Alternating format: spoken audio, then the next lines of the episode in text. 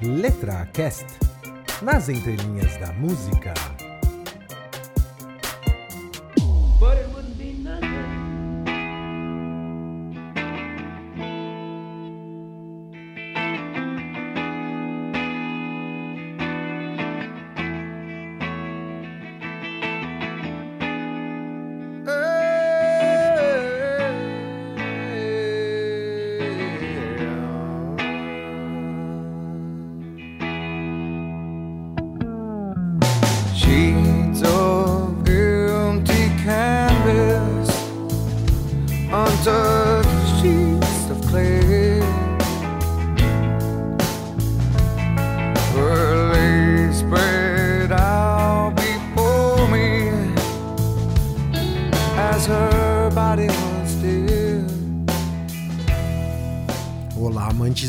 Música, muito bem-vindos ao LetraCast. Meu nome é Flávia Mancio e no episódio de hoje eu vou falar da lindíssima música Black do Pearl Jam e que em português significaria preto, né? A cor preta. E como eu fico feliz de fazer um programa sobre essa música, porque ela fez parte da minha infância, quando eu era ali como um pré-adolescente, um menininho ainda, cara. E que anos depois eu fui ler a letra em português, que na época eu não sabia inglês, eu era moleque ainda. E é uma letra espetacular, é uma das letras mais tristes sobre um término de um relacionamento. Então, eu gostaria de agradecer bastante o Bruno Álvares, que foi quem indicou esse som. Falou, pelo amor de Deus, fala sobre Black do Perdiane. E eu preciso fazer o meia-culpa aqui, antes de falar Muito obrigado para o Bruno. Teve um outro ouvinte, tem muito tempo atrás, que escreveu comigo sobre é, e falando sobre provavelmente a música Black. Então, você deve estar ouvindo o programa, eu peço mil desculpas que eu esqueci de te citar. Então, muito obrigado a você, ouvinte, amante da música misterioso, e ao Bruno mais uma vez pra, é, pela essa mega, mega indicação aqui para ser analisada no programa de hoje. Então, é um prazer estar sentado aqui de novo. Eu não estou conseguindo fazer o programa é, na frequência que eu gostaria, né? Podem puxar minha orelha, eu deixo. Mas o mais importante é manter a qualidade aqui do LetraCast. Então, eu tô lançando mais esse programa e tento voltar à minha frequência normal, porque, cara, como eu amo fazer este programa e dividir todas as coisas que eu descubro mesmo, né? É, pesquisando sobre a banda, pesquisando sobre essa canção, cara, é uma, é uma experiência cultural muito enriquecedora mesmo que eu tenho na minha vida. É, e fico muito feliz de ter iniciado esse projeto já quase três anos atrás. Outubro vai fazer três anos do LetraCast. Então, como dito, é um prazer. Pra Lemoa também, quando ela consegue aparecer, é um prazer enorme. E é isso aí, pessoal. Ah! É isso aí, antes de me despedir. Você quer falar com a gente, quer dar sugestão de música? Escreva lá para o contato letracast.com.br, escreve uma, uma mensagem pra gente no Facebook ou no Twitter, ou entra no nosso grupo do Telegram. Então manda lá sua sugestão. Eu não garanto que ela vai aparecer logo em breve, porque tem uma fila enorme, cara. Eu fico muito surpreso, cara, com o crescimento do LetraCast. Eu sempre falo isso, parece mal chato, mas eu fico muito surpreso, cara, a gente tá sendo já ouvido no mundo inteiro inteiro, cara, em todos os continentes. Então é uma felicidade imensa. Então, eu só posso agradecer a sua audiência, que é o combustível pra gente continuar com o LetraCast. Então, é isso aí, pessoal. Vamos cair nas entrelinhas de Black do Pearl Jam.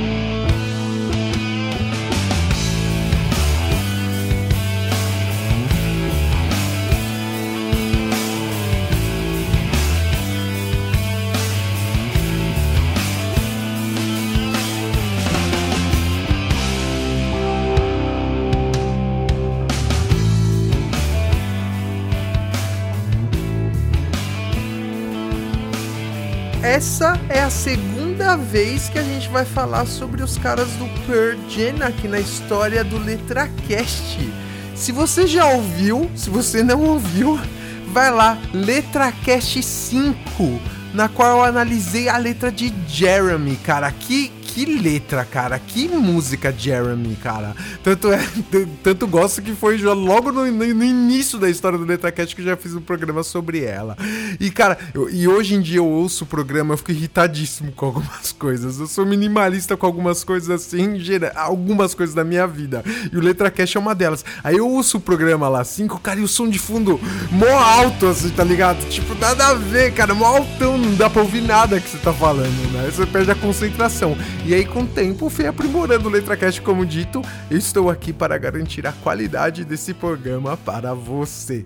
Então eu fico irritadíssimo com essas coisas, mas vai lá, vale a pena. Ouve o LetraCast 5 e Hoje voltamos a falar deles com a música Black, cara. Que música, cara. Que letra, cara. E mas antes de falar sobre isso, a gente vai fazer uma coisa que outra coisa que me irrita, né, cara? No começo do Letra Cash eu não tinha estrutura de programa. Eu fazia uma estrutura muito louca de programa e com o tempo, a experiência é isso, né, cara? Experiência de vida, né? É que eu sempre falo, é, parece coisa de é, livro de autoajuda. Mas é verdade.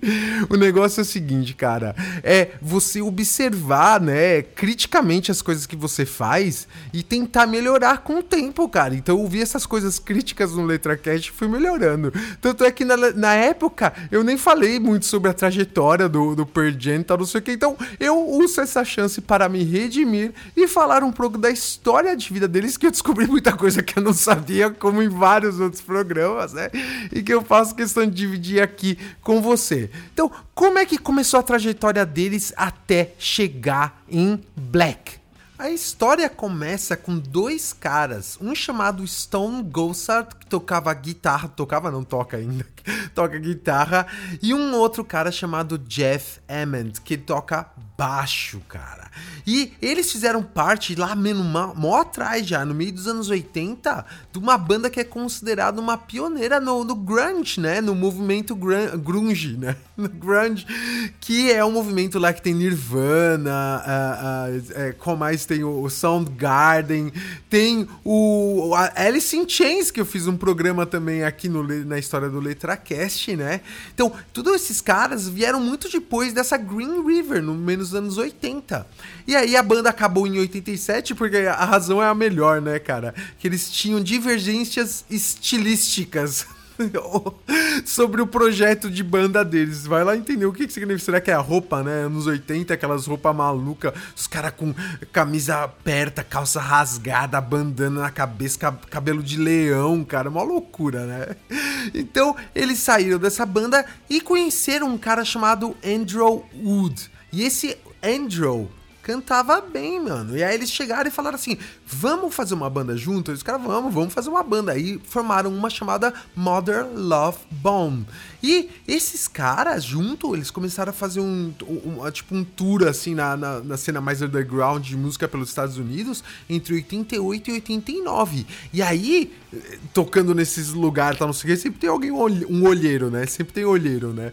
E aí os caras chegaram e falaram assim, mano, esses caras têm potencial e, e conectaram lá com a Polygram. E a Polygram ofereceu um contrato para eles e eles lançaram em 1990 o primeiro álbum deles chamado Apple. E beleza, lançou, começou a fazer um sucessinho. O que acontece, mano? O vocalista morre, cara. O, o Andrew Wood morreu de overdose de heroína, cara. Morreu. Acabou a banda, os caras ficaram devastados, né? O, o Emmett e o Gossard ficaram devastados e falaram, mano, eu tô fora. A gente não vamos fazer mais essa banda, não vamos continuar com essa banda, tal, não sei o quê. E nessa época de transição, eles conhecem um outro guitarrista chamado Mike McReady, que ele tocava numa outra banda, ele saiu e falou: Ah, vamos tocar aqui junto nós três. E fizeram o quê? O que, que eles fizeram? Uma fitinha demo, cara, que eu sempre falo aqui na história do Letra Cash. Fitinha demo hoje em dia é tudo pelo YouTube, né, cara? Acabou essa época, né? Então fazia a fitinha demo, fez uma lá com cinco músicas e começou a distribuir pra quem eles conheciam, falando assim, ó, a gente precisa de um vocalista e de um baterista, porque já tem duas guitarras e um baixo, então a gente precisa desses caras fechar e formar uma banda. E essa fitinha demo caiu na mão de um cara chamado Jack Irons, cara. E esse cara, ele é o baterista do Red Hot Chili Peppers, cara, que fez a carreira longa, tá? Até hoje com os caras. E ele ouviu, falou, não, tá, não sei o que, vou passar.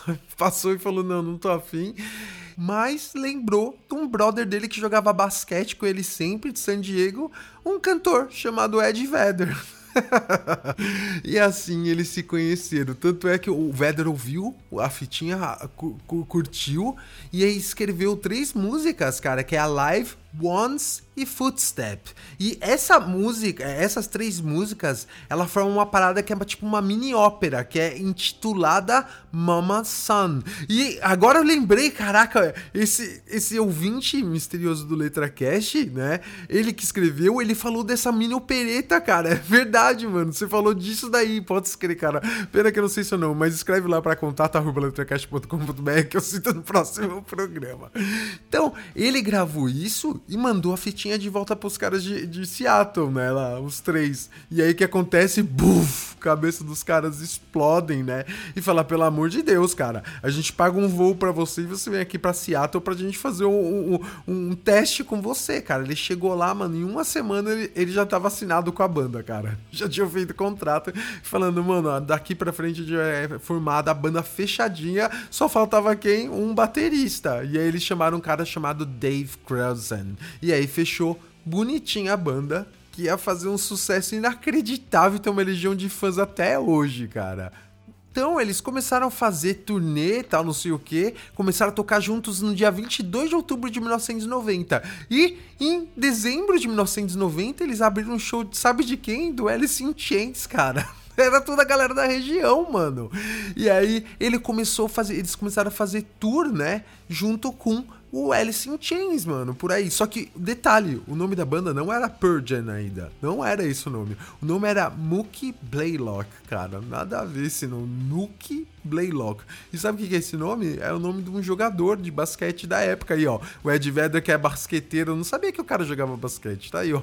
É uma coisa que eu descobri na história do LetraCast, cara. E é esse nome nada a ver, tá ligado, mano? E aí depois eles chamaram tanta atenção, abrindo o Alice in Chains já tava com com um nome bacana já na época, né? Eles chamaram a atenção de um selo chamado Epic Records. E eles assinaram com o Pearl Jam, que, que aí virou Pearl Jam, cara. Aí eles mudaram o nome falaram, mano, nada a ver esse Mookie Blaylock, sai daqui. E colocaram como Persian. E esse nome, cara, é sempre contestado, né? É, e eu não sabia a história, mas uma coisa que eu descobri aqui pro LetraCast, né? O Persian, se você for traduzir ao pé da letra, é geleia real. Não faz sentido nenhum, tá ligado? É uma loucura, cara. E aí, no, lá no início da carreira, quando eles trocaram o nome, o, o, per, o, per, o, o Vedder, Ed Vedder, veio com uma história lá falando que Jam significava que, na verdade, era uma homenagem a uma bisavó dele, que era chamada Pearl, e que ela fazia uma geleia, um jam, né, que era uma delícia, então era Pearl Jam, né? Então muita gente pensou que essa era a origem do nome. Só que aí, pegadinha do malandro, em 2006 ele deu uma, uma entrevista pra Rolling Stone e ele falou que na verdade essa história é mó balela.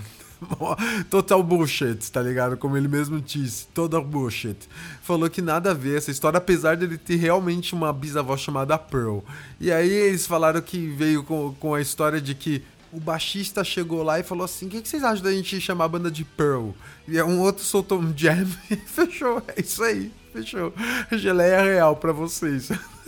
Pior do que isso, só o Paralamas do Sucesso, cara. Uma doideira, cara. E, bom, eles começam já a fazer sucesso na, na, na, na cena, né? Começam a fazer show pra caramba, abrindo pra, é, é, pro Alice in Chains e todas essas coisas. E aí acontece que o baixista, o Cruzan, fica mal muita droga, mano. Os caras tocavam. Os caras tomavam muita droga nessa época, pra caramba, né?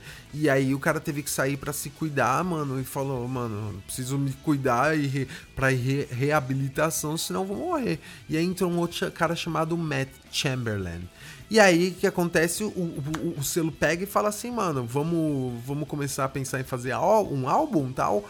Em agosto de 1991, eles lançam um clássico da música chamado Ten, cara. E Ten, por que que chama Ten no álbum? Porque é o número da camisa daquele jogador de basquete, que era o nome da banda anterior, Mookie Blaylock, cara. Que doideira, é, ó. Os caras realmente eram fixados por um basquete, e aí, mano, eles lançam esse álbum. E, é, cara, você deve conhecer várias músicas. Esse é o álbum que dá pra ouvir de cabo a rabo, que é o álbum bom pra caramba que você pode ouvir inteirinho, mano, só música boa tal. Então, vale a pena tocar, cara. E, e, eu nunca vou esquecer, foi o segundo álbum que eu ganhei do meu pai. O primeiro álbum que eu ganhei foi Engenheiros do Havaí, o Papo é Pop, que é um bom álbum. Tô devendo um programa também do Engenheiros do Havaí. E depois de uns meses ele me deu Ten, cara. A, minha, a nossa cabeça explodiu. Eu tinha. De, eu tinha 10, 10 anos. Tinha 10 anos de idade quando eu ganhei o álbum. Então, cara, a gente ficou maluco, cara. Porque a gente já começa com. Coloca o de, primeiro tira da capa, uma loucura, cara. Eu adoro vinil, né? Eu tenho 400 discos no Brasil que eu preciso mandar pra cá. Se alguém souber como mandar é, por navio alguma coisa, me dá um toque por e-mail, pelo amor de Deus, cara. Eu preciso trazer isso pra cá. E, cara, a gente tirou da alta, não sei o que, colocou na vitrola e, a, já começou, cara. A gente entrou numa viagem. Vum.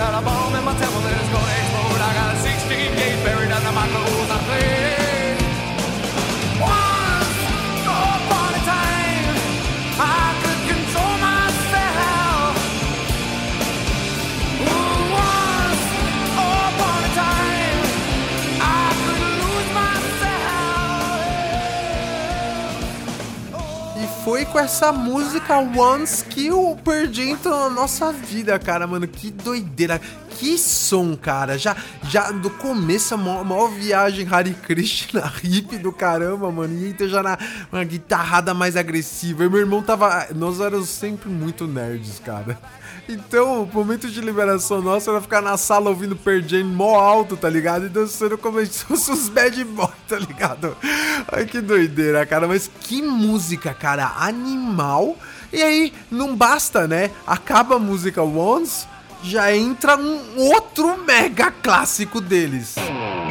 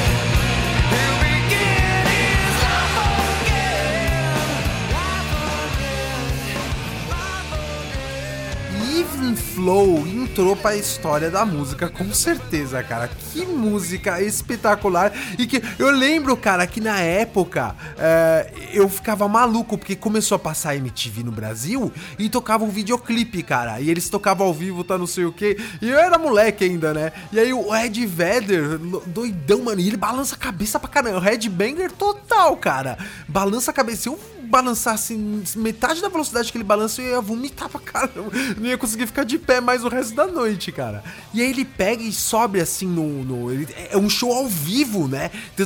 Ele até briga com o cara no começo, o cara da luz, e fala assim: mano, paga essa porra dessa luz, isso é um show de rock e tal, não sei o que. E aí toca a banda, e aí no final ele sobe, mano, assim, na, na, na fachada desse, desse, desse teatro, né? Dessa casa de show, e aí pula em cima da galera, cara. E, e eu não tava acostumado a ver esses negócios, né? De ver gente pulando.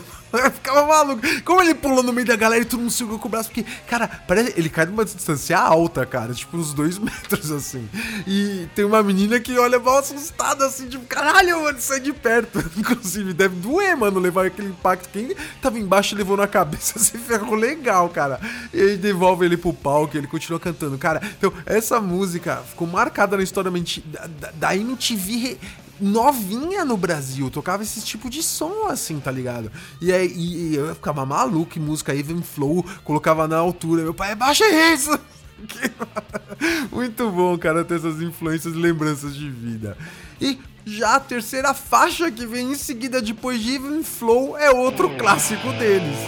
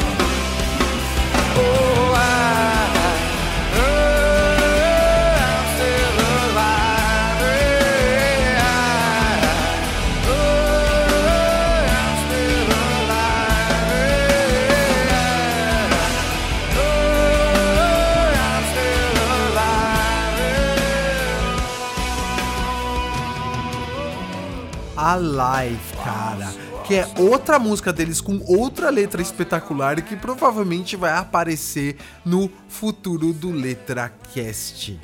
Desse álbum vale mencionar ainda também a lindíssima, lindíssima Oceans.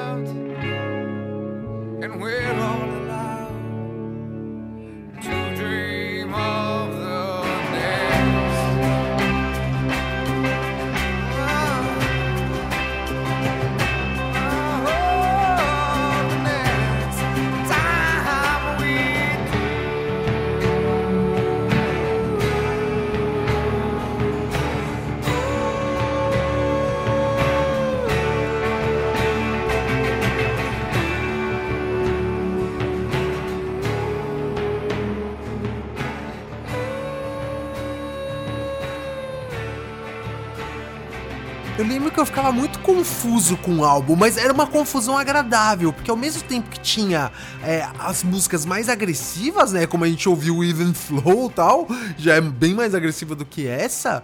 Você tem, cara, uma música que é melodicamente, meu, animal, que você não espera que uma banda de rock vai fazer um arranjo tão bacana assim. Então eu ficava muito confuso e ao mesmo tempo positivamente surpreso de ver um, um, um, álbum desse. Porque logo em seguida, assim, se você pega na, na, na, no álbum, você tem Oceans, ao passo que você tem um outro clássico dele, que já apareceu aqui no LetraCast, Jeremy.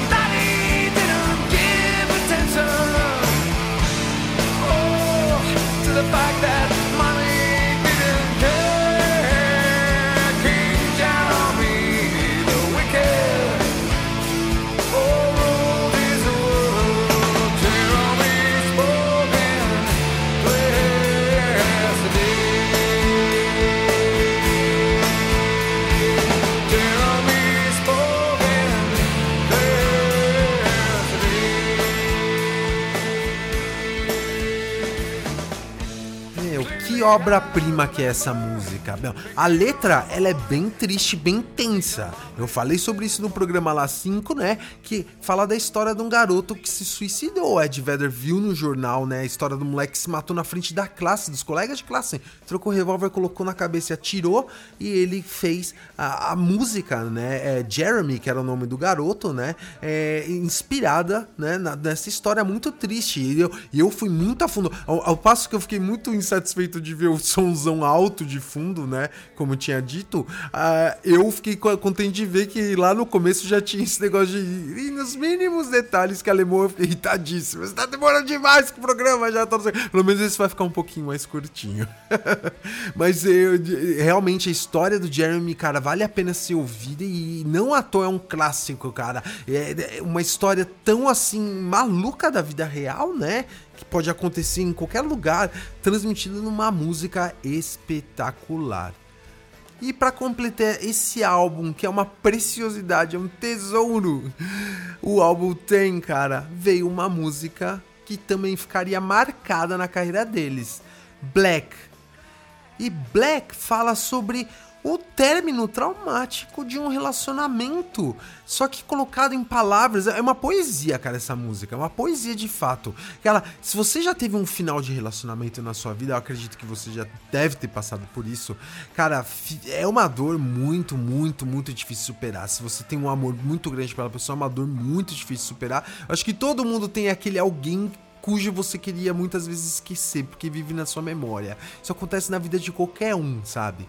Então, essa música reflete de uma maneira espetacular esse sentimento do que, que é não ter mais aquela pessoa participando do seu dia a dia, aquela pessoa que vai desaparecendo no horizonte da sua vida quanto mais você vai envelhecendo. Então, faz uma, uma parte fundamental da sua vida. E isso foi justamente é, inspirado num término de um relacionamento do Ed Vedder, que na verdade ninguém sabe detalhes do que, que aconteceu. Se foi uma pessoa que terminou um relacionamento com ele ou se foi uma pessoa que morreu. Então, isso não fica muito claro. E eu tô contando isso para você entender a carga, né, de emoção que tem nessa composição, né? Para você entender o como aquilo vem realmente da memória, né, de uma pessoa, de uma experiência de vida que ela tá é, transferindo a você através da arte. Então, baseado nessa história de vida que ele teve, essa, esse triste relacionamento que teve um fim, o Ed Vedder escreveu a letra e junto com os caras do Jam compôs.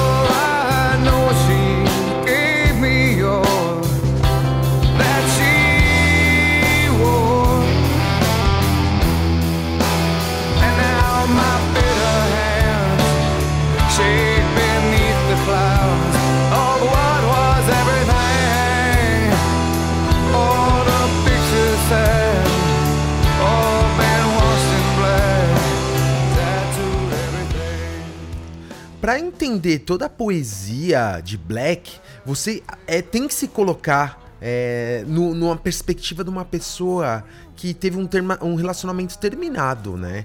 E que essa pessoa é, ainda continua muito apaixonada por aquela outra que se foi, né? Então, é essa perspectiva que você tem que se colocar pra entender essa, meu, uma linda letra. Eu gostaria de me expor, conseguir me expor em letras, alguns sentimentos tão assim profundos da minha vida, como ele conseguiu fazer nessa música. Impressionante. Então, a letra começa assim: pilhas de telas vazias, peças intocadas de argila, foram espalhadas diante de mim como o corpo dela um dia esteve. Então, aí você já começa a entender o que? O que, são essas pilhas de tela vazia, né? É, e que elas são intocadas, peças de argila intocadas, né? Significa que era um hobby dessa garota, né? Da, da mulher que ele amava e com quem ele, ele tava junto. Então, essas, desde então, essas telas estão intocadas, ou seja, é uma metáfora justamente é, para demonstrar o vazio, né, que ela deixou para trás, né? E, inclusive, outra metáfora legal que ele faz é que essas telas, telas estão espalhadas diante dele como o corpo dela já esteve um dia, né? Então, e claramente, o- o- num cunho sexual. Então, você vê que realmente era um relacionamento que existia ali. E aí, o próximo verso diz o seguinte: Todos os cinco horizontes girando ao redor de sua alma, como a terra ao redor do sol. Agora o ar que provei e respirei se tornou diferente. Então, aqui fica muito claro que assim, o que ele quer dizer com esses cinco horizontes? Ou seja, tudo que você, para todos os lados que você olha, seria esses cinco horizontes, ou seja, aquele mundo que você consegue ver. E esse mundo que ele conseguia ver, ele girava em torno da alma dela, cara. Então, assim como a outra metáfora, a Terra ao redor do Sol. Então, ele- ela era a estrela dele, cara. A vida dele girava em torno dela, né? afetivamente. E aí, algo muda. Aí, aí é que vem a virada da música. Algo muda, porque ele fala assim: agora o ar que provei e respirei se tornou diferente. Então, existiu uma mudança na vida dele que foi, como a gente percebeu já, a partida dela. E aí vem uma parte que analisa muito bem a troca no relacionamento, essa troca afetiva de confiança, de confidência. Porque ele diz assim: "E o que eu ensinei a ela era tudo, e eu sei que ela me deu tudo o que ela possuía. Então você vê aí exatamente que ele tentou trazer ela, o que ele fala ensinar tudo, lógico, não tudo, é é metaforicamente falando, mas ele transmitiu tudo que ele conseguia, que ele tinha de valor, de conhecimento pra ela, e ao mesmo tempo que ela também fez isso, né? E aí você entra no primeiro refrão. Na verdade, essa música não tem um refrão, porque os dois são considerados como, como na estrutura da música, o refrão eles são diferentes, mas de qualquer forma, aí é que você entra na, na parte que ele explica a, a, a- por que, que a música chama Black. E ele fala assim: E agora as minhas mãos amargas se esfolam abaixo das nuvens. Do que era tudo, as imagens foram todas banhadas em preto, tatuando tudo. Então, aí você vê o sofrimento dele, né? Que ele tem as mãos amargas e que se esfola abaixo das nuvens. Ou seja, o mundo dele passou a ser um mundo de dor, né? O mundo onde ele vivia. E ele já complementa em seguida falando: as imagens foram todas banhadas em preto, tatuando tudo. E essas imagens pode ser uma metáfora metáfora a, as telas que ela deixou para trás, então ficou tudo banhado em preto e as ou as imagens que ele tinha da época do relacionamento e tudo que de bom que aconteceu entre eles foi tudo banhado em preto, tatuando tudo, ou seja, ele virou pro mundo das trevas a partir do momento que ele saiu desse relacionamento.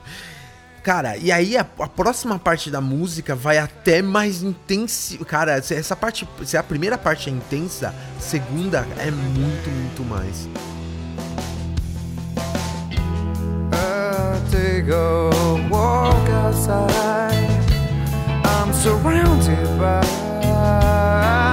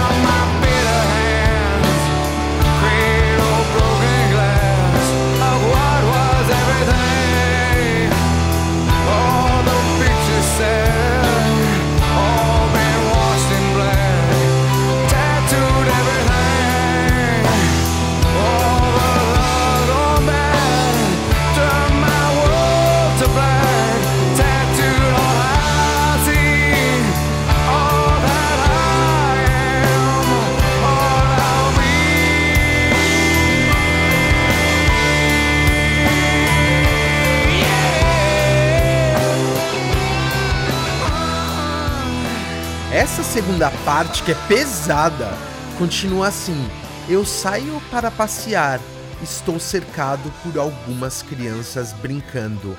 Eu posso sentir suas risadas. Então por que eu desanimo? Então, cara, dá pra ver claramente, né, que ele queria ter filhos com essa mulher. Isso, isso que eu entendo claramente. O como ele fica, ele fica feliz de ter ver as crianças brincando, né? E aí ele fala assim: se é uma cena tão linda, por que eu desanimo? Por quê? Porque não é a minha criança que eu tive que você brincando ali. Caraca, mano, muito pesado. E aí entra na parte, né? Que ele já começa a linkar vários elementos da música. Que ele diz assim: e os pensamentos torcidos que giram em volta da cabeça. Eu estou girando, eu estou girando. O quão rápido o sol pode ir embora. Olha o sol aí de novo. O quão rápido ela pode ir. E ele fala dos pensamentos torcidos. É tudo aquele, aquele turbilhão de sentimentos que você tem é, num termo do relacionamento tão intenso, né? Você fica mal, cara. Você fica mal. Já deve ter passado por isso. Um, eu não preciso nem te descrever. Eu já passei por isso. Então você fica mal mesmo, né? Um, e o sol vai embora. E no próximo refrão, que é um pouco diferente do refrão do primeiro refrão, ele diz assim: "E agora as minhas mãos amargas embalam cacos de vidro do que era tudo. Todas as imagens foram banhadas em preto, tatuando tudo. Todo o amor tornou-se mal, transformou meu mundo em escuridão. Tatuou tudo que vejo, tatuou tudo que sou, tatuou tudo o que serei." Meu, que poesia linda para transmitir esse sentimento de dor da perda de um relacionamento, né? Só pra você ver, né, cara? Ele chega à conclusão de que aquilo tatuou, né? É, ele primeiro que o amor tornou-se mal para ele, e depois tatuou tudo que ele é e tudo que ele será na vida dele. São as experiências que marcam a gente pro resto da nossa vida, né? Então, cara, que poesia linda. E a música termina de uma forma extremamente melancólica. I know someday you'll have a beautiful